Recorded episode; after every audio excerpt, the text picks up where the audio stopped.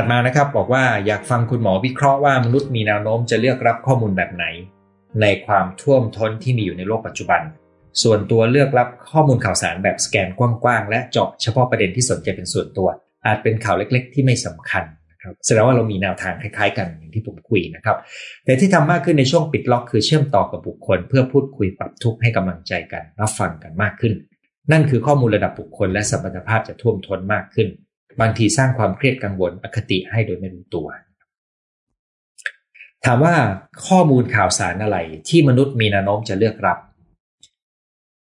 นักการสื่อสารมีเรียนเป็นวิชาเลยครับ ถ้าคุณพี่ที่ถามมาซึ่งอยู่ในยุโรปประเทศหนึ่งนะครับ แล้วก็รู้จักกันเป็นส่วนตัวแบบห่างๆก็จะบอกว่าในภาษาอังกฤษมีศัพท์ตัวหนึ่งเลยที่ พอใส่เข้าไปใน Google นะครับ หรือใส่ใน Search Engine อะไรก็ตาม มันจะมีคำอธิบายมานะครับคำคำนั้นเนี่ยภาษาอังกฤษใช้คำว่า news worthiness ตัว news ที่แปลว่าข่าว worth ที่แปลว่าคุณค่า แล้วก็แปลงเป็น noun นะครับ แต่เพื่อตอบคำถามผม อันนี้ที่บอกไว้เผื่อจะไปค้นเนื่องจากท่านอยู่ยุโรปอาจจะอยากจะดูต้นทางนะครับ เวลาที่ผู้สื่อข่าวหรือคนทำงานสื่อสารมวลชนเขาเรียนกันเนี่ยเขาจะรู้ว่า ข้อมูลบางอย่างมันจะดึงดูดความสนใจของผู้คนของสาธารณะนะครับ ผมจะยกตัวอย่างง่ายๆ ไม่ได้เป็นระบบ แต่ถ้าไปอยากดูเป็นระบบ ไปค้นคำว่า news worthiness ดูนะครับหนึ่งก็คือข้อมูลที่ปลุกเร้าอารมณ์ครับสองก็คือข้อมูลที่เป็นเรื่องใกล้ตัวคนคนนั้นสามก็คือข้อมูลที่ใหม่สดสี่ข้อมูลที่แปลกประหลาดไม่เหมือนใครนะครับ ห้าก็คือข้อมูลประเภทของคนดังนะครับ ดารา ผู้มีชื่อเสียงเนี่ยนะครับหกก็คือข้อมูลที่ถูกบอกว่านี่เป็นเรื่องลับที่ปิดถูกปกปิด แล้วตอนนี้เป็นข้อมูลหลุดนะครับ ข้อมูลประเภทนี้หรอกครับ ที่จะดึงดูดความสนใจของคน แล้วก็ข้อมูลประเภทนี้แหละครับ ที่ถูกแฝงไว้ซึ่งข่าวลวงได้ด้วยแต่นักการสื่อสารที่ออกแบบเช่นบรรณาธิการข่าว ก็จะต้องใส่ส่วนผสมของอารมณ์ความรู้สึก เช่น ใช้ภาษาในการจ่าหัวข่าวนะครับ ถ้าเป็นความขัดแย้งก็จะใส่คำว่าสงคราม การต่อสู้เนี่ยนะครับ คือมันต้องใส่คำที่ทำให้เรานึกถึงภาพของอะไรที่มันมีความเข้มทางอารมณ์มากขึ้น อันนี้คือวิชาที่ว่าด้วยเรื่องของการปลุกเร้าความสนใจของผู้รับข่าวครับ ซึ่งคนเขียนข่าวที่ดีถูกสอนมาให้เป็นอย่างนั้น แต่นักวิชาชีพข่าวที่ดีก็จะรู้ว่าข่าวบางข่าวไม่ควรทำเป็นดราม่า เช่นข่าวการฆ่าตัวตายข่าวข่าวการก่ออาชญากรรมเนี่ยจะต้องไม่ทำให้เป็นดราม่าเพราะว่าการลงรายละเอียดให้เห็นเป็นเรื่องราวว่าฉากมันเป็นยังไง แล้วคนอ่านแล้วระทึกใจตามเนี่ยจะสร้างแบบอย่างที่ส่งผลกระทบกับประชาชน ซึ่งนั้นเป็นความไม่รับผิดชอบของบรรณาธิการข่าวนะครับ แต่ไม่มีใครมองเขาอย่างนั้น เพราะว่าถ้าขายได้ เจ้านายก็ดีใจใช่ไหมครับ อันนี้ก็เป็นสิ่งที่ตอบเท่าที่ได้ก่อนนะครับ ที่บอกมาตรงนี้ผมต้องขอเรียนนะครับว่าเออไม่มีเจตนาจะดูถูกวิชาชีพใดวิชาชีพหนึ่ง แต่มันเป็นการแสดงให้เห็นถึงความขัดกันระหว่าง การทำงานเพื่อทำให้งานของตัวเอง มีผลดี ใส่ส่วนผสมให้มันดูดึงดูด กับ เหมือนแต่งหน้าให้ดูดีนะครับ กับแกนกลางของสาระที่แท้จริงคืออะไรอย่างนี้นะครับ เราต้องตระหนักว่ายังไงยังไงข้อมูลข่าวสารจะถูกแต่งเติม แต่งหน้าเอางี้แล้วกัน ส่วนการจะใส่ข้อมูลใส่ทัศนะ แล้วแต่งเติมข้อมูลอะไรเข้าไปบ้างเนี่ยอันนี้ต้องแล้วแต่จรรยาบรรณของแต่ละทีมนะครับ แต่ตัวการแต่งเติมให้มันดูน่าสนใจเนี่ย มันเป็นอาชีพของเขานะครับ แม้แต่ผมจะตั้งหัวข่าว ไม่ใช่หัวข่าว หัวข้อ แต่ละครั้งผมก็ต้องมานั่งนึกเอ๊จะพูดอะไรเสร็จแล้ว พูดเรื่องนี้จะแต่งหัวข้อยังไง ให้มันน่าสนใจนะครับ แต่บางเอิญก็ทำได้ประมาณอย่างที่เห็นนะครับนี่ก็คือธรรมชาติของการที่เราจะเล่นข้อมูลกับสาธารณะ ที่เราต้องนึกถึงการดึงดูดความสนใจครับ แต่มันต้องมีเส้นแบ่งที่เหมาะสม ซึ่งเส้นแบ่งเนี่ยแต่ละวงการ แต่ละสำนักข่าว แต่ละบุคคลอาจจะแตกต่างกัน ผมเคยเล่าเรื่องหนึ่งในไลฟ์นะครับว่า สมัยที่ผมเป็นผู้ในการสำนัก ตอนนั้นอายุน่าจะยังไม่ถึงมีผู้สื่อข่าวคนหนึ่งมาสัมภาษณ์ผม ผมให้ข้อมูลทางวิชาการนะครับบรรณาธิการข่าวเอาไปขึ้นหน้าหนึ่ง แต่ว่าไม่ใช่หัวเบิร์ตัวใหญ่นะครับ เป็นตัวกรอบรอง พูดว่าผมวิจารณ์รัฐบาลนะครับแล้วก็ไปใส่คำพูดของเขาที่เขาอยากใส่เองเลย แต่มาอ้างชื่อผม อย่างเงี้ยผิดจรรยาบรรณอย่างร้ายแรงเลยนะครับ ซึ่งผมก็เห็นเลยครับว่า เออ มันมีคนที่ทำงานในอาชีพตัวเองแบบไม่มีจรรยาบรรณอยู่จริง ซึ่งเขามีเจตนาเดียว คือเขากำลังพยายามจะต่อสู้กับรัฐบาลจะบั่นทอนรัฐบาลนะครับนั้นท่านท่านต้องดูว่าแต่ละสำนักข่าวนี่มันมีเบื้องหลังอะไรบ้างนะครับพูดออกนอกเรื่องละกลับเข้ามาตอบคาถามนะครับ อยากจะรับข้อมูลที่มีอยู่มากมายเต็มไปหมดในโลกออนไลน์ มีให้เลือกเนื้อหาที่สนใจมากมาย แม้สิ่งนั้นจะเป็นเนื้อหาที่มีประโยชน์และสาระ แต่รู้สึกเราใช้เวลากับการรับรู้ข้อมูลมากเกิน จนเบียดเบียนเวลาที่ต้องลงมือปฏิบัติหรือทำงานจริง ปัญหาคือเป็นคนที่ชอบศึกษาเรียนรู้มาก แต่กลับไม่นำข้อมูลเหล่านั้นมาปรับใช้กับตัวเองในชีวิตจริงเท่าที่ควร อยากจะปรับตรงนี้เหมือนมีข้อมูลเต็มหัว แต่ไม่ได้เอามาใช้ให้เกิดประโยชน์สูงสุด ขอคำแนะนำคำพูดนี้ก็คล้ายกับกรณีที่คนไทยมีคำกล่าวว่า ข้อมูลทั่วความรู้ทั่วหัวตัวไม่รอดใช่ไหมครับ หมายถึงความรู้ที่มีอยู่ในหัว เป็นคนละเรื่องกันกับความรู้ที่เอามาปฏิบัติ ถามว่าจะทำอย่างไร ผมคิดว่าคุณต้องฝืนความเคยชินของคุณ ที่ค้นข้อมูลไปเรื่อยๆนะครับ คุณอาจจะค้นข้อมูลไปเรื่อยๆ อย่างเดิมก่อนก็ได้ แต่ทุกๆอาทิตย์คุณอาจจะมาตั้งคำถามว่า ข้อมูลความรู้สาระดีๆ ของคุณทั้งอาทิตย์เนี่ยมันมีอะไรสักหนึ่งอย่างที่คุณจะมาทำเป็น ส่วนหนึ่งของกิจวัตรในชีวิตคุณได้บ้าง แล้วตั้งเป้าหมาย กิจกรรมหรือพฤติกรรมนั้นหนึ่งอย่าง แล้วทำให้ต่อเนื่องนะครับ ต่อเนื่องนานแค่ไหน ต่อเนื่องไปเรื่อยๆ โดยไม่ต้องหยุดถ้ามันดี คราวนี้มันก็มีหลายอย่างมากที่ต้องทำหลักก็คือเลือกสิ่งที่ดีจากหลายมุมมองนะครับ เช่นที่ผมเคยพูดกับ กลุ่มคนกลุ่มหนึ่งว่าพฤติกรรมดีๆ ในชีวิตเนี่ยมันมีเยอะมาก แต่อย่างน้อยกินนอนออกกำลังกาย การมีความสุขอย่างง่ายกับการมีสังคมที่ดี เป็นพื้นฐานเลย คุณพยายามปรับปรุงส่วนนี้ให้ดีนะครับ ก็จะช่วยให้คุณมีพักปฏิบัติที่ดีขึ้น ถ้ารู้สึกว่าอาทิตย์ละเรื่องมันเยอะไป คุณก็เดือนหนึ่งสรุปครั้งหนึ่งก็ได้นะครับ หรือไม่ก็ทุกๆอาทิตย์สรุปประเด็นหนึ่งแล้วก็มารวมดูครบเดือนหนึ่งคุณเลือกมาหนึ่งประเด็น แล้วก็ นำไปดำเนินการในเดือนถัดไป ส่วนเดือนก่อนหน้านี้คุณก็กำลังทำของเดือนที่แล้วนะครับค่อยๆปรับไปทีละนิดทีละนิดนะครับ บางบางครั้งก็มาปรับส่วนผสม แล้วก็มาผสมผสานกับสิ่งเดิมที่คุณทำอยู่ได้ อันนี้ก็จะเป็นคำแนะนำเพราะหลักของการแปลงสิ่งที่อยู่ในความนึกคิดเป็นรูปธรรมก็คือ ให้ทำทีละเล็กๆ ให้ทำให้สำเร็จทำอย่างต่อเนื่องยาวนานเพียงพอ จนมันชินเป็นนิสัยครับ คิดว่าสิ่งสำคัญคือการแยกแยะว่าสิ่งใดสำคัญมีประโยชน์กับตัวเองมากที่สุด เพราะข้อมูลทั้งจริงและแปลกปลอมเยอะแยะไปหมดในโลกโซเชียล ฉะนั้นวุฒิภาวะและศักยภาพในการคิดวิเคราะห์ก็เป็นเครื่องมือในการตัดสินใจของผู้มีประสบการณ์ แต่จะเป็นปัญหาสำหรับกลุ่มกลุ่มชนรุ่นใหม่ที่ขาดประสบการณ์และส่งผลให้เป็นสังคมที่ใช้อารมณ์และความรุนแรง มาตัดสินปัญหา ผมเห็นด้วยว่าเราจะเป็นที่ต้องมีวุฒิภาวะ แล้วก็คิดวิเคราะห์ แล้วก็เป็นเรื่องที่ทุกคนน่าจะต้องเรียนรู้มาก ๆครับ ส่วนจะเรียนรู้ผ่านช่องทางไหนจะเรียนรู้ยังไง เรื่องนี้เป็นโจทย์ร่วมของสังคมเลยนะครับ ผมรู้แต่ว่าระบบการศึกษาที่เน้นให้เด็กเรียนและคิดตาม ไม่ได้เอื้อให้เขาวิเคราะห์ได้ว่าข้อมูลที่เขาได้รับอยู่นั้น มันเป็นอย่างไรมีคุณภาพแค่ไหนนะครับ ความท่วมท้นนี้ส่งผลให้ข้อมูลที่จำเป็น จะต้องใช้เพื่อพัฒนาตัวเองเยอะขึ้นด้วย พอคิดว่าข้อมูลเยอะรู้สึกตามไม่ทันก็เริ่มหมดกำลังใจที่จะพัฒนาตัวเองทำอย่างไรกับความรู้สึกนี้ แนะนำคล้ายๆ กับท่านเมื่อสักครู่นี้ก็คือเลือกแค่ประเด็นเดียวมาทำให้เห็นรูปธรรมทำให้นานพอจนลงตัวแล้วเราค่อยเลือกประเด็นใหม่เข้ามานะครับ การที่เราค่อยๆทำทีละขั้นแล้วเราเห็นผลสำเร็จมันช่วยให้เรารับรู้ถึงความสำเร็จที่เราสร้างขึ้น ซึ่งจะเป็นกำลังใจให้เราทำขั้นต่อไปได้ดีขึ้น ต้องมีสติในการรับรู้ข้อมูลเลือกรับแต่สิ่งที่เป็นประโยชน์นะครับ พอเป็นเรื่องที่เราชอบเราสนใจก็ยอมเสียเวลาทั้งที่มีเรื่องอื่นสำคัญเร่งด่วนกว่า จะแก้ไขอย่างไร ถ้าถามว่าคุณตระหนักว่ามีเรื่องอื่นที่สำคัญและเร่งด่วนกว่านะครับแต่คุณไปเผลอใช้เวลากับเรื่องที่เราสนใจและชอบแต่ไม่ได้สำคัญ อีกข้อคิดหนึ่งที่ผมจะให้ได้ก็คือ ให้ใช้เวลาที่ดีที่สุดของวันทำสิ่งที่เร่งด่วนและสำคัญกว่า ตั้งแต่ต้น เช่น โดยเฉลี่ยแล้วในตอนเช้าหลังตื่นนอนสักพักหนึ่ง จะเป็นช่วงเวลาที่สมองทำงานได้ดีที่สุดนะครับ คุณก็เพียงจับล็อกเวลา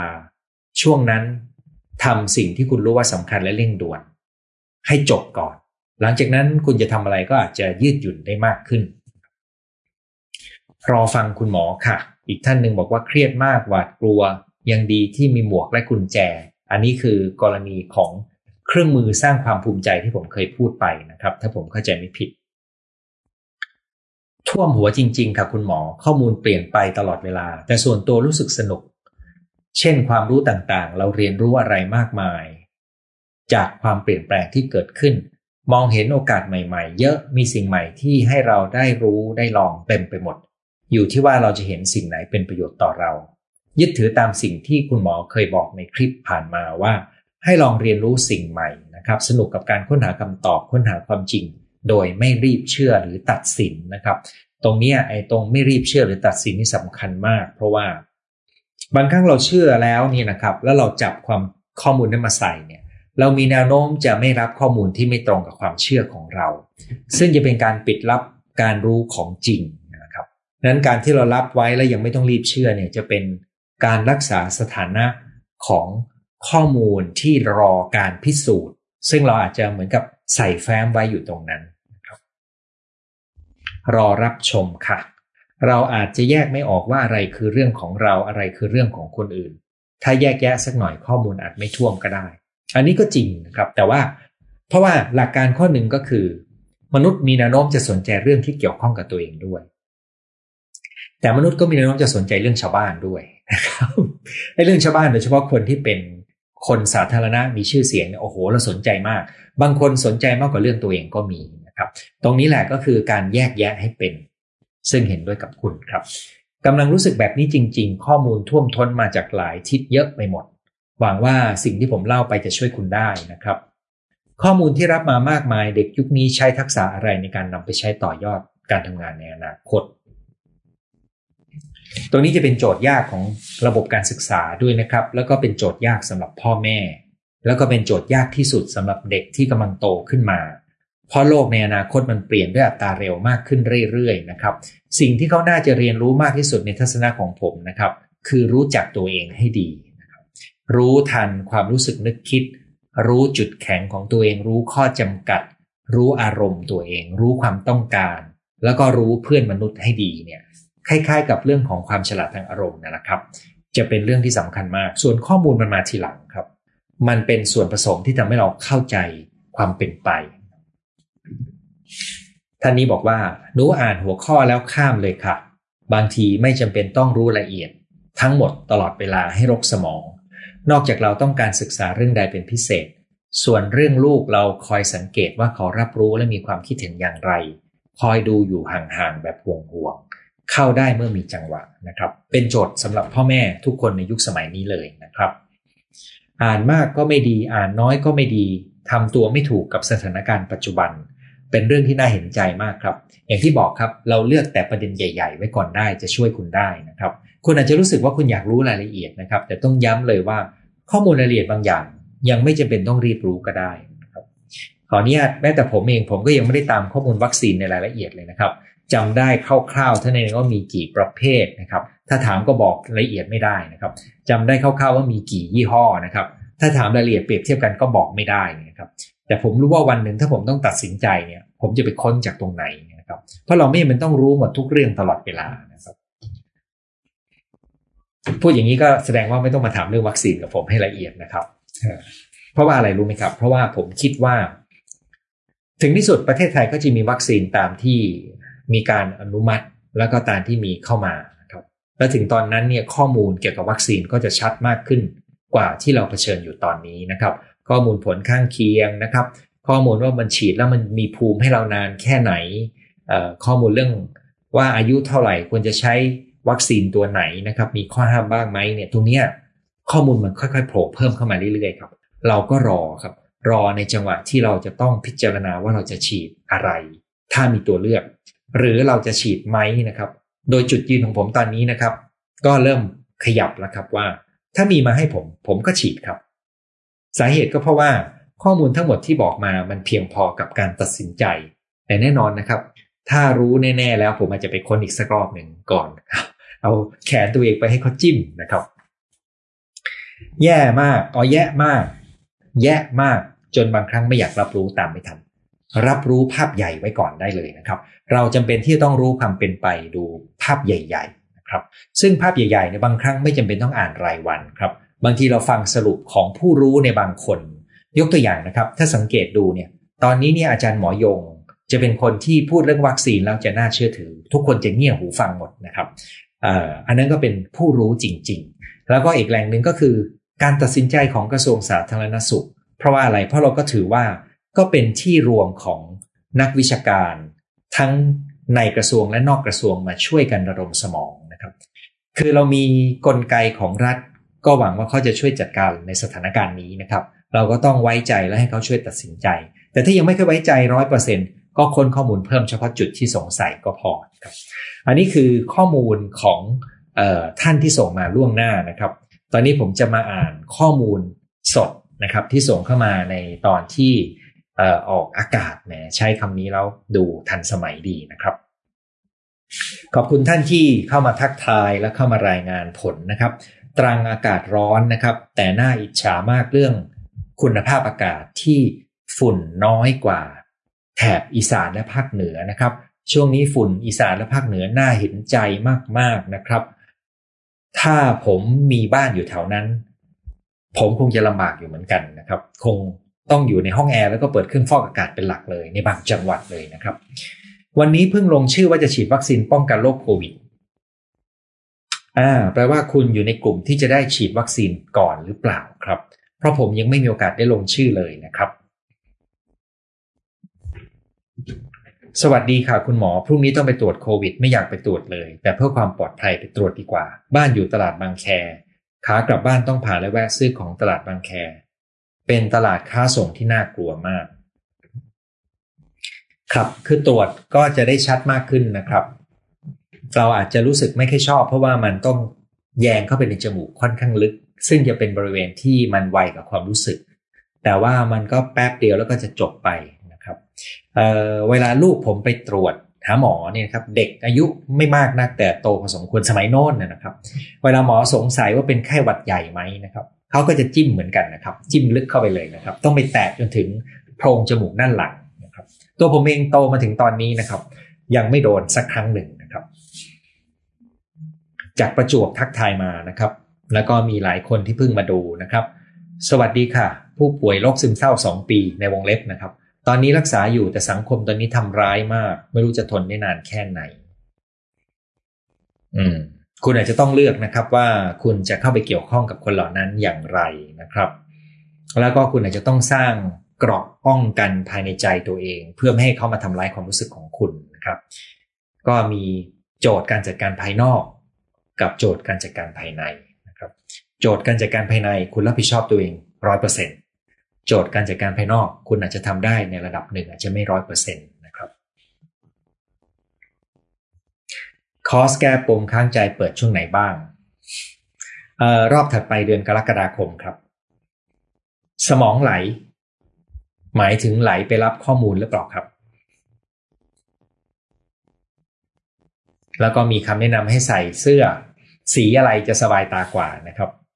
อ๋อก็คือใส่เสื้อสีเข้มดีกว่าเสื้อลายลายนะครับ ก็คืออย่างวันนี้นั่นเอง ดอกไม้กับแจกันหาย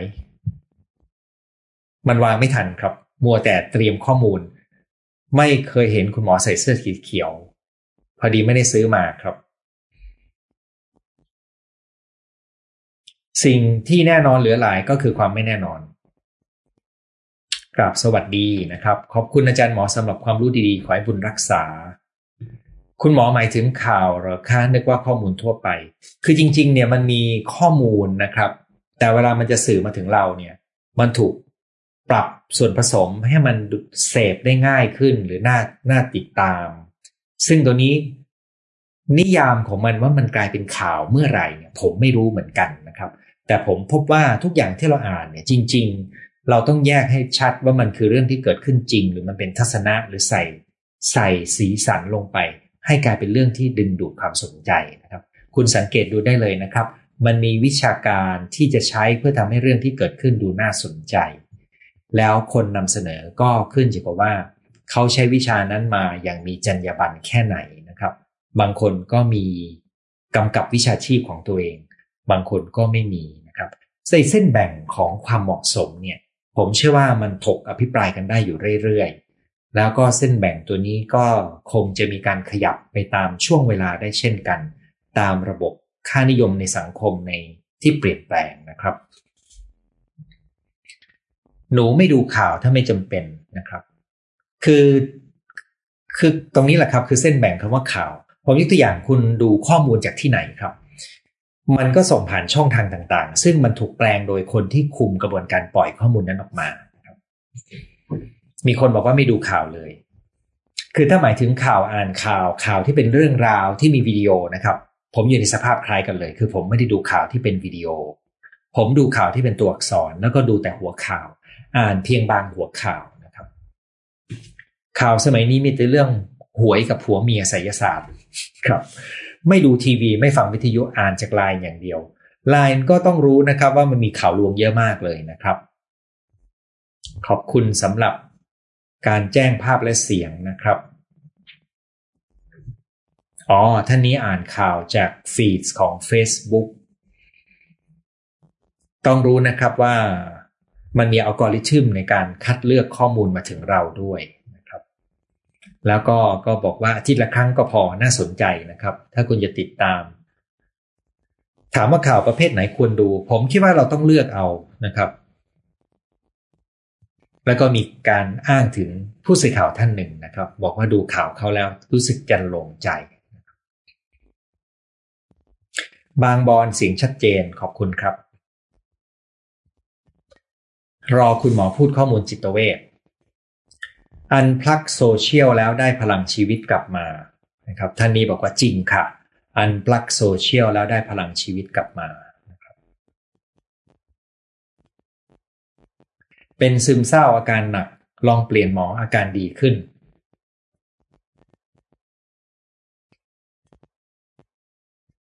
หนึ่งสองสามเช็คสี่โอเค น่าจะหมายถึงประเด็นที่ผมแนะนำ นะครับห้า yes สรุปการจัดการข้อมูลท่วมหัวโดยหมอประเวศท่านนี้กรุณาเขียนข้อความเรียงทั้ง 6 ข้อนะครับ ถ้าท่านสนใจไปลองอ่านดูนะครับ คุณกลอยใจนะครับ ถ้าผมอ่านชื่อไม่ผิด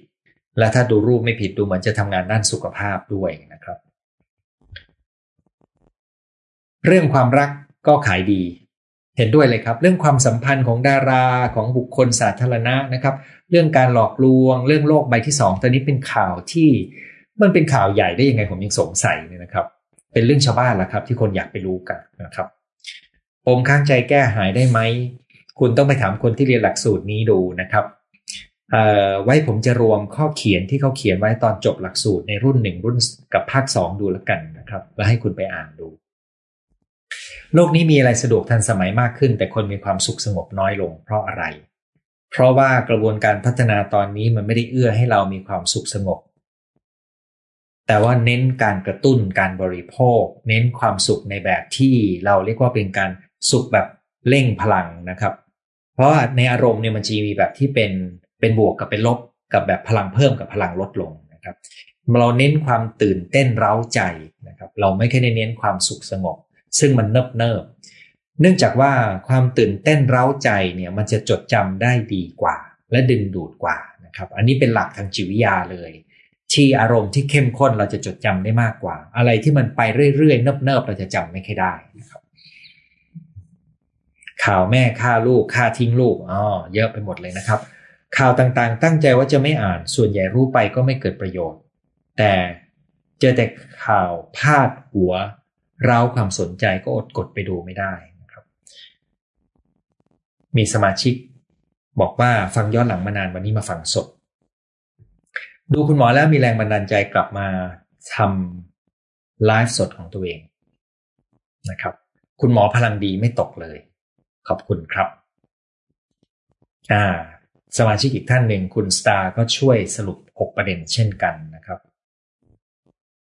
คุณหมอครับจะฝึกให้ตัวเองมองภาพใหญ่ได้อย่างไรบ้าง เวลาคนมาปรึกษากับคุณหมอ การมองภาพใหญ่จะช่วยให้เราเข้าใจปัญหาและแนวทางแก้ไขได้โดยไม่มีรงร่วมกับเหตุการณ์นั้น ๆ เพราะเราไม่มองรายละเอียด ผมเข้าใจถูกต้องไหมครับเอ่อถ้าเป็นกระบวนการปรึกษานะครับ มันมีหลายสกุลนะครับ สกุลที่ผมใช้อยู่ก็คือเรื่องราวที่ดำเนินภายนอกเนี่ย มันไม่สำคัญสำหรับผู้ช่วยเหลือ เพราะว่าเรื่องราวเหล่านั้นมันอยู่ในหัวของ เจ้าของเรื่องอยู่แล้วนะครับ สิ่งที่สำคัญก็คือผลกระทบที่เกิดข้างในใจของเขา ซึ่งเป็นโจทย์ที่เข้ามาหาเราดังนั้นผมจึงจะไม่ใช้เวลามากกับการฟังเรื่องราว ฟังเพื่อให้เขารู้ว่าเราอยากเราพร้อมที่จะรับรู้เรื่องราวนะครับ แต่ผมจะใช้เวลาส่วนใหญ่ไปสำรวจและจัดการผลกระทบ ซึ่งเป็นเรื่องที่อยู่ในใจ ไม่ใช่เรื่องราวภายนอกนะครับนั้นบอกว่า กรณีถ้าเป็นการปรึกษาเนี่ยเราสนใจผลกระทบที่เกิดขึ้นข้างในใจของเขานะครับเรื่องราวภายนอกเกิดอะไรไม่สำคัญเท่ากับผลกระทบในใจเขาเกิดอะไรขึ้นแล้วผลกระทบนี้ก็ยังอาจจะมีเรื่องปมเก่าเข้ามาผสมด้วย แค่นี้ก็มีพื้นที่ให้เราต้องจัดการเยอะแล้วครับ ถ้าเราไปเผลอฟังเรื่องราวนะครับสัญชาตญาณของเราจะเหมือนคนอยากรู้เรื่องชาวบ้าน อันนี้ต้องระวัง เราก็เลยไม่สนใจมากนัก ใส่ใจอยู่กับสิ่งที่เป็นเรื่องภายในใจของเขา แต่ในการมองชีวิตในภาพรวมที่เมื่อสักครู่ผมพูดไปผมหมายความว่า ถ้าเราต้องกำหนดตัวเองให้ดีในการที่เราจะดำเนินชีวิตไปในแต่ละวัน แต่ละช่วงเวลาเนี่ยเราจำเป็นที่จะต้องรู้ความเป็นไปของโลกใบนี้นะครับ แล้วเราจะเป็นที่จะต้องรู้แนวโน้มใหญ่ ๆ เรื่องราวใหญ่ ๆ ที่เกิดขึ้น ซึ่งการตระหนักตัวนี้ก็หมายถึงว่า พยายามรับข้อมูลอะไรที่มันเป็นภาพรวม แล้วก็จับภาพใหญ่ให้ได้ก่อน เวลาเราดูข้อมูลย่อยเนี่ยเราจะรู้ว่าอ๋อเรื่องนี้มันประมาณนี้ละ เราไม่ต้องรู้มากกว่านี้ก็ได้นะครับ ความตระหนักในภาพใหญ่นี่แหละ คือตัวที่เป็นประโยชน์ คล้ายๆ กับตอนที่ผมเปิดประเด็นชวนมองว่ามันมีการปฏิวัติอุตสาหกรรมครั้งที่ 4 ซึ่งก็กระทบกับเราอันหนึ่งซ้อนกันด้วยของสงครามการค้าของยักษ์ใหญ่ ซ้อนกันด้วยของโควิดนี่นะครับซึ่งโควิดนี่มันเหมือนกับมากระแทกแรงมากกับประเทศไทย เพราะว่า ระบบเศรษฐกิจไทยพึ่งพาการท่องเที่ยวสูง พึ่งพาการส่งออกด้วยนะครับ นั่นความตระหนักในภาพใหญ่ก็ทำให้เรารู้ว่าอ๋อมันกำลังกระทบเราอย่างไง จากนั้นเราก็จะรู้ว่าเอ๊ะถ้าเราจะฟื้นเนี่ยมันจะฟื้นยังไง ก็คือเกิดจากความตระหนักในภาคภาคใหญ่ มากกว่าที่จะไปรู้รายละเอียดนะครับ ไม่แน่ใจอธิบายเคลียร์ไหมนะครับ แต่ผมอยากจะแยกเป็น 2 กรณีนะครับ เลือกรับข้อมูลที่คิดว่าเป็นประโยชน์กับตัวเองและครอบครัว เวลาขับรถ ข่าวเช้าจะไม่ฟังฟังสวดมนต์ฟังเพลง ฟังเฉพาะข่าวต้นชั่วโมงนะครับก็คือเราก็รับข่าวให้น้อยที่สุดเท่าที่จำเป็นนะครับ คุณหมอดูใจดีขอบคุณครับ เวลาเราฟังเรื่องราวต่างๆ จับประเด็นดู ใจความน่าจะเป็นภาพใหญ่ไม่มีอารมณ์ร่วม เพราะมีสมาธินะครับ เมื่อไหร่มีอารมณ์ร่วม แสดงว่าเราตามไปกับเรื่องราว แสดงว่าสมาธิหลุด น่าสนใจในข้อสังเกตของคุณนะครับ ขอบคุณสำหรับการแนะนำทำใจให้สงบขึ้น แชร์แล้วค่ะ เออ ขอบคุณสำหรับท่านที่แชร์ลืมขอบคุณนะครับ สวัสดีค่ะ คุณหมอสามีเป็นคนชอบอ่านข่าวแบบเก็บรายละเอียด ทุกประเด็นทุกมุมมอง บางครั้งไปหาข้อมูลเพิ่ม แล้วเขาก็พยายามถ่ายทอดข้อมูลให้เรา บางครั้งเคยคิดว่าเขากำลังยัดเยียด จนเกินความสามารถที่เราจะรับรู้ได้ สุดท้ายเขาไม่พอใจที่เราไม่สนใจเรื่องที่เขาพูด ต่อว่าเรา naive นะครับ อย่างนี้แสดงว่าเขาเครียดจากการ ข้อมูลท่วมไหมและจะทำอย่างไรเพื่อไม่ให้เขาเสียความตั้งใจ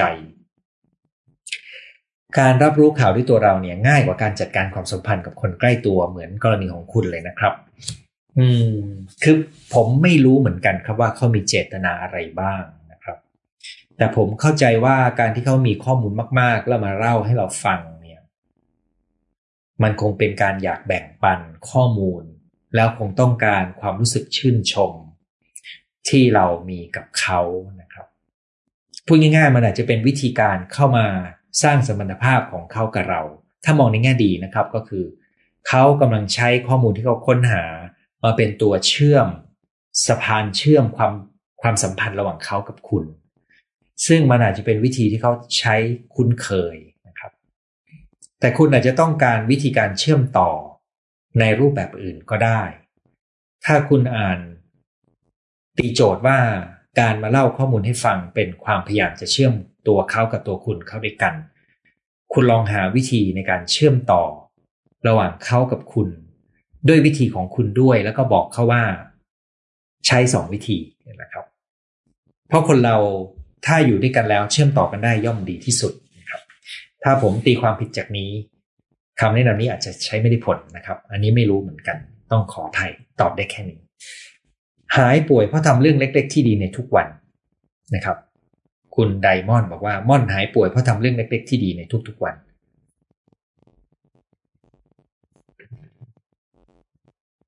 ขอบคุณมากครับ วันนี้เริ่มเข้าใจเลย มีความเชื่อมโยงของการเป็นคนคิดมากขี้กังวลปมค้างใจการไม่ยอมรับตัวเองอ่อนไว้ต่อข่าวสารทำให้ชอบเสพข้อมูลจำนวนมากผ่านอินเทอร์เน็ต ติดโซเชียลมีเดียยิ่งอ่านยิ่งกังวล ถ้าคุณตระหนักนะครับ คุณลองควบคุมต้นทางอย่างที่ผมเสนอดูนะครับ แล้วถ้าคุณรู้ว่าคุณมีปมค้างใจนะครับ ผมอยากให้คุณรู้ว่ากระบวนการนี้จัดการได้ แต่แต่ละคนอาจจะมีกระบวนการที่แตกต่างกันนะครับ มันไม่ได้ยากเกินไปนะครับ ความรู้เรื่องปมค้างใจเนี่ย ถ้ามันไม่ได้ซับซ้อนรุนแรงเนี่ย แก้ง่ายพอสมควรนะครับ ง่ายในที่นี้ก็คือไม่ได้ไม่ได้ยากอย่างที่เราคิดว่ามันทำไม่ได้ จะแก้ปมในวัยเด็กที่ถูกพ่อแม่กระทำจะเรียนรู้ภาคปฏิบัติได้ในทางใดบ้าง ตอนนี้ปวดหัวมากตกงานมาปีหนึ่งพยายามเข้าใจพ่อแม่ ไม่เคยได้รับคำชม มีแต่ติดโจทย์ข้อนี้ข้อใหญ่ครับ ผมเคยพูดเรื่องปมข้างใจที่เกี่ยวข้องทั่วๆไปนะครับห้าขั้นตอนแก้ปมข้างใจก็เคย แล้วก็เคยพูดเรื่องปมข้างใจจากพ่อแม่ด้วยนะครับคุณลองกลับไปค้นดูนะครับ เริ่มไม่แน่ใจแล้วว่าจะฉีดดีไหม ผมอยากจะสรุปเลยนะครับว่าฉีดได้ ตัวผมเองตอนนี้ถ้ามีมาผมก็ฉีดนะครับแล้วผมก็เชื่อว่ากระบวนการคัดเลือก คือในความเป็นจริงก็คืออย่างนี้ครับ วัคซีนแต่ละตัวอาจจะมีคุณภาพไม่ไม่เหมือนกัน อันนี้จริง วัคซีนแต่ละตัวอาจจะมีผลข้างเคียงที่แตกต่างกันบ้างนะครับ แล้วก็วัคซีนแต่ละตัวอาจจะเหมาะกับคนแต่ละกลุ่มที่แตกต่างกัน มีความพร้อมต่อสายพันธุ์ที่ไม่เหมือนกัน แต่ในภาพรวมแล้วการฉีดวัคซีนให้ทั่วถึงจะเป็นมาตรการที่ดีที่สุดที่จะทำให้โลกใบนี้เอาชนะโควิด -19 ได้ ดังนั้นถ้ามีถ้าเป็นตัวผมนะครับ ผมฉีด แต่พ่อผมที่อายุร้อยปีเนี่ย ถ้าจะฉีดผมจะค้นข้อมูลหลายตลบ เพื่อหาแหล่งข้อมูลเพิ่มเติมนะครับ อันนั้นก็เป็นจุดยืนส่วนตัวที่ที่บอกตัวนี้ ไม่ได้แปลว่าไม่ไว้ใจวัคซีน แต่แปลว่ากับผมผมดูข้อมูลแล้วผมคิดว่าผมพร้อมนะครับแต่กับคนร้อยอายุร้อยปีเนี่ยผมอาจจะต้องไปค้นข้อมูลเพิ่ม ซึ่งกว่าจะมาถึงประเทศไทยกว่าจะมาถึงคิวเขาเนี่ย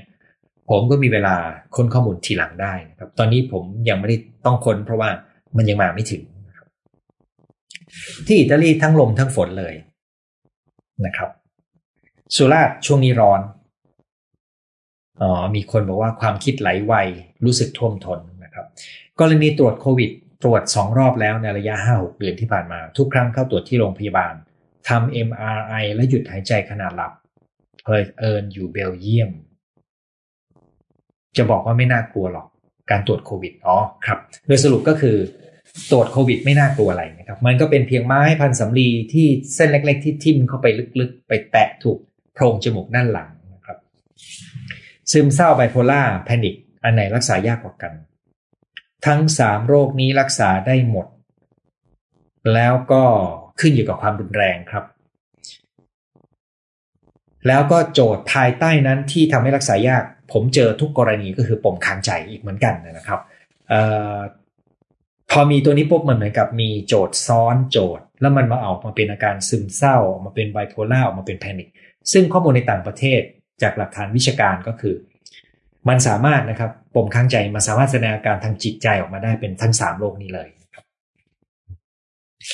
ขอบคุณได้ไอเดียค่ะ โจทย์ภายนอกทำเท่าที่ทำได้ควบคุมได้ โจทย์ภายในเรารับมือจัดการตัวเองร้อยเปอร์เซ็นต์ยินดีที่คุณได้ไอเดียไปนะครับ หนูเป็นภูมิแพ้หอบหืด รับยาพ่นประจำถ้าฉีดวัคซีนจะเสี่ยงมากแค่ไหน ควรเตรียมตัวอย่างไร ตรงนี้ผมอยากจะอย่างนี้นะครับ ผมอยากให้คุณดูข้อมูลของหน่วยบริการ ซึ่งข้อมูลมันจะปรับเพิ่มอยู่ตลอดเวลานะครับ หน้าวันนี้ที่ผมพูดกับเดือนหน้าตอนที่วัคซีนอาจจะไปถึงคุณ หรืออีก 3 เดือนเนี่ยข้อมูลของเราจะมีมากขึ้นเรื่อยๆ ซึ่งเรายังไม่ต้องหาข้อสรุปตอนนี้ เราไปหาข้อสรุปตอนที่เรา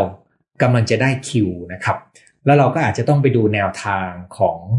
อ่อของหน่วยงานที่รับผิดชอบหน่วยบริการที่คุณจะไปฉีด หมอที่ดูอยู่จะรู้ว่ามันเป็นข้อห้ามหรือมีข้อควรระวังอะไรบ้าง ดังนั้นสรุปก็คือผมก็ตอบแทนไม่ได้ เพราะว่าข้อมูลมันจะยังเปลี่ยนแปลงอยู่เรื่อยๆนะครับ แต่ในต่างประเทศการมีอาการเหล่านี้อาจจะเป็นข้อควรระวังหรือข้อห้ามขึ้นอยู่กับรายละเอียดของการเจ็บป่วยของคุณครับ มีปัญหาเสพติดการ รับข้อมูลรู้สึกดีเวลาได้ข้อมูลใหม่ทำไงให้สมองเลิกเสพติด ผมคิดว่าถ้าคุณยังหยุดไม่ได้นะครับ ให้ไปทำช่วงอันพลัก ให้ไปทำช่วงออกกำลังกาย ให้ไปทำกิจวัตรเหมือนไปเจอเพื่อนฝูง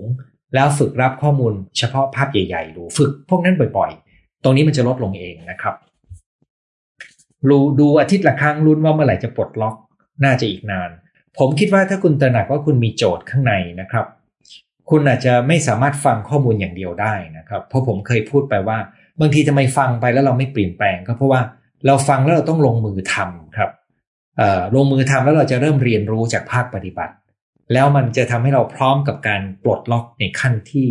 ยากขึ้น แต่ถ้าเบสิกยังไม่ผ่านเนี่ยขั้นที่สูงขึ้นไปก็ผ่านยากนะครับ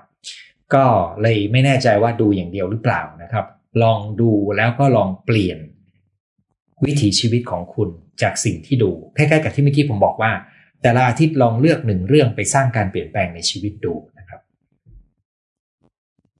ขอบคุณสำหรับข้อมูลดีๆ รับชมจากสวิตเซอร์แลนด์นะครับ ธรรมชาติของจิตชอบไหลลงต่ำชอบเสพข่าวไม่ดีต่อจิตใจ ในทางจิตวิทยาสาเหตุเกิดจากอะไรเออมันมีหลายกลไกมากครับ แต่หนึ่งในกลไกของการดูข่าวไม่ดีของคนอื่น ก็คือทำให้เรารู้สึกว่าเรายังมีดีกว่านะครับ อันนี้ฟังดูน่าเกลียด แต่มนุษย์มีกลไกทางจิตเป็นอย่างนั้นด้วย พอดีคุณพูดถึงธรรมชาติของจิตชอบไหลลงต่ำมาข่าวฆาตกรรมจะเข้าไปดู แค่ภาวะเสี่ยงที่ทำให้เกิดเหตุการณ์นั้น จะได้หลีกเลี่ยง ข้อนี้เห็นด้วยมากครับ คุณหมอตอนนี้ Clubhouse เป็นที่นิยมมากอยากทราบคุณหมอใช้ช่องทางนี้รับข่าวสารสื่อสารไหมเพราะเหตุใด ผมไม่ได้คือผมเข้าไปอยู่ในวง Clubhouse สมัครเข้าไปแล้ว แล้วก็ไปลองเข้าไปในช่องบางช่องนะครับบังเอิญเขาเสนอช่องต่างประเทศมา ผมก็เลยไปลองฟังดูสำหรับผมผมรู้สึกว่ามันไม่ค่ตรงกับนี้แนวทางในการรับข่าวสารครับสาเหตุก็เพราะว่าเฉพาะข้อมูลของผู้เชี่ยวชาญ ที่มีประสบการณ์ลึกซึ้ง ผมก็ตามฟังไม่ทันแล้วนะครับ ใน YouTube หรือในเอกสารที่ผมมีในบ้านนะครับ แต่ใน Clubhouse มีข้อเสียอย่างหนึ่งก็คือมันมีทัศนะเยอะ แต่มันไม่ได้พูดถึงแหล่งข้อมูลที่น่าเชื่อถือครับนั้นการแสดงทัศนะเนี่ยผมจะไม่ให้น้ำหนักมาก ถ้าผมไม่รู้ว่าพื้นฐานของคนคนนั้นคืออะไร มีอะไรผ่านมาบ้างนะครับ เพราะบางทีมันก็คือเศษขยะได้เหมือนกัน แต่ทั้งนี้ผมคิดว่ามันตอบโจทย์ความต้องการของคนอีกกลุ่มหนึ่งนะครับ ที่พูดก็ไม่ได้บอกว่า Clubhouse ดีหรือไม่ดี ผมแค่มองว่ามันไม่ตอบโจทย์ความต้องการของผม ในแง่การเสพนะครับ ถ้าเป็นในแง่ของการสื่อสารให้กับกลุ่มอื่น ก็ไม่เหมาะเหมือนกันครับ เพราะ Clubhouse เวลาพูดเสร็จแล้วมันลบทิ้งมันไม่ได้เก็บไว้นะครับข้อมูลของผมเป็นข้อมูลวิชาการที่คนดูย้อนหลังสองสามปีเขายังได้ประโยชน์นะครับดังนั้นลักษณะข่าวสารของผม ในช่องทาง Clubhouse จึงไม่ได้เข้ากันดีนัก ก็เลยไม่ได้ใช้มันหลังจากที่สมัครเข้าไปเพื่อดูว่าหน้าตามันเป็นยังไงนะครับหวังว่าจะตอบคำถามคุณนะครับ สามีขอให้เลิกเล่นโซเชียลมีเดียแบบเด็ดขาดส่วนตัวไม่ได้ติดนะคะ แต่ติดรายการคุณหมอ เลยปิดแอคเคาท์ที่ลงเรื่องราวตัวเองลง แล้วเปิดอันนี้เพื่อรับฟังสดสรุปติดไหม ถ้าคุณบอกว่าคุณไม่ได้ดูอันอื่นเลย ติดแต่รายการผมผมไม่ว่าอะไรนะครับ เพราะว่าผมได้ประโยชน์ คุณก็ได้ประโยชน์ใช่ไหมครับ คุณหมอตอบคำถามได้เข้าใจมากเคลียร์จะพยายามฝึกมองภาพใหญ่ ยินดีครับ วันนี้มีผิดปกติ พี่ก็คิดอยู่ปกติสมาชิกจะฟังคุณหมอตลอด วันนี้มีผิดปกติ พี่ก็คิดอยู่ ไม่แน่ใจ ไม่แน่ใจว่าหมายถึงอะไรนะครับ ขอถามอีกเรื่องถ้าเป็นคนคิดมากวิตกกังวล วิตกจริตขี้กลัวเพิ่งออกมาจากการนั่งวิปัสสนาหลายวัน สงสัยว่าจะช่วยมองโลกตามความเป็นจริง ปล่อยวางได้ไหม แค่นั่งสู้กับความคิดตัวเองหนัก มากมีปมวนไปวนมา ผมคิดว่า การฝึกจิตยังไงก็เป็นสิ่งดีครับ แต่ผมไม่สามารถบอกได้ว่าการฝึกวิปัสสนาอย่างที่คุณฝึกอยู่ จะแก้ปมได้ไหมครับ เพราะโดยเฉพาะอย่างยิ่งคุณตระหนักว่าคุณไปอยู่นั่งสู้อยู่กับความคิดตัวเอง ในกระบวนการจัดการปมที่สำคัญมากขั้นตอนหนึ่งไม่ใช่ขั้นตอนแรกนะครับ ขั้นตอนหนึ่งก็คือ เราจะเปิดรับความทรงจำและความนึกคิดให้มันไหลเข้ามา โดยเราถอยไปดูมันแบบรู้ตัว เหมือนแนวเจริญสติเลยนะครับ แต่ก่อนที่เราจะทำตัวนั้นได้ เราต้องสร้างฐานความมั่นคงของความปลอดภัยที่เราสามารถถอยไปได้เป็นมากขึ้น แล้วเรายังต้องการเครื่องมือวิธีการในการจัดการความคิดเก่าที่เป็นปมนั้น เพื่อจัดการสลายพลังมันและเชื่อมมันเข้ากับตัวเราในปัจจุบันให้ดีนะครับ ซึ่งตรงนี้เนี่ยขึ้นอยู่กับว่าวิปัสสนาที่คุณไปปฏิบัติ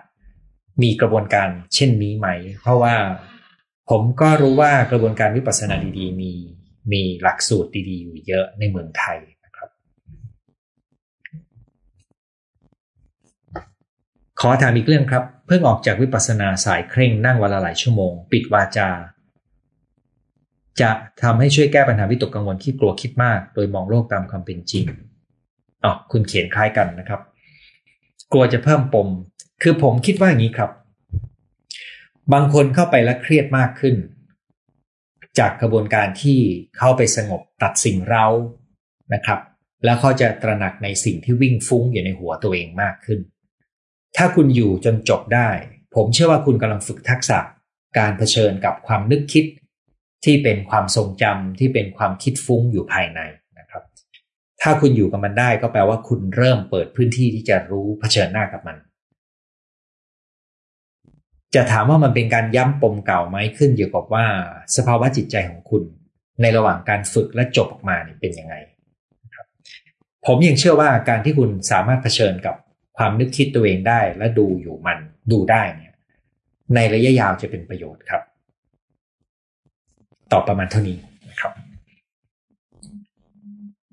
สังเกตว่าคุณหมอเวลาบรรยายจะพูดถึงแหล่งข้อมูล นั่นเป็นวิชาชีพของผมที่จะต้องพยายามให้ข้อมูลอย่างไรก็ตามหลายเรื่องที่ผมพูด บางทีมันก็ปนประสบการณ์ด้วย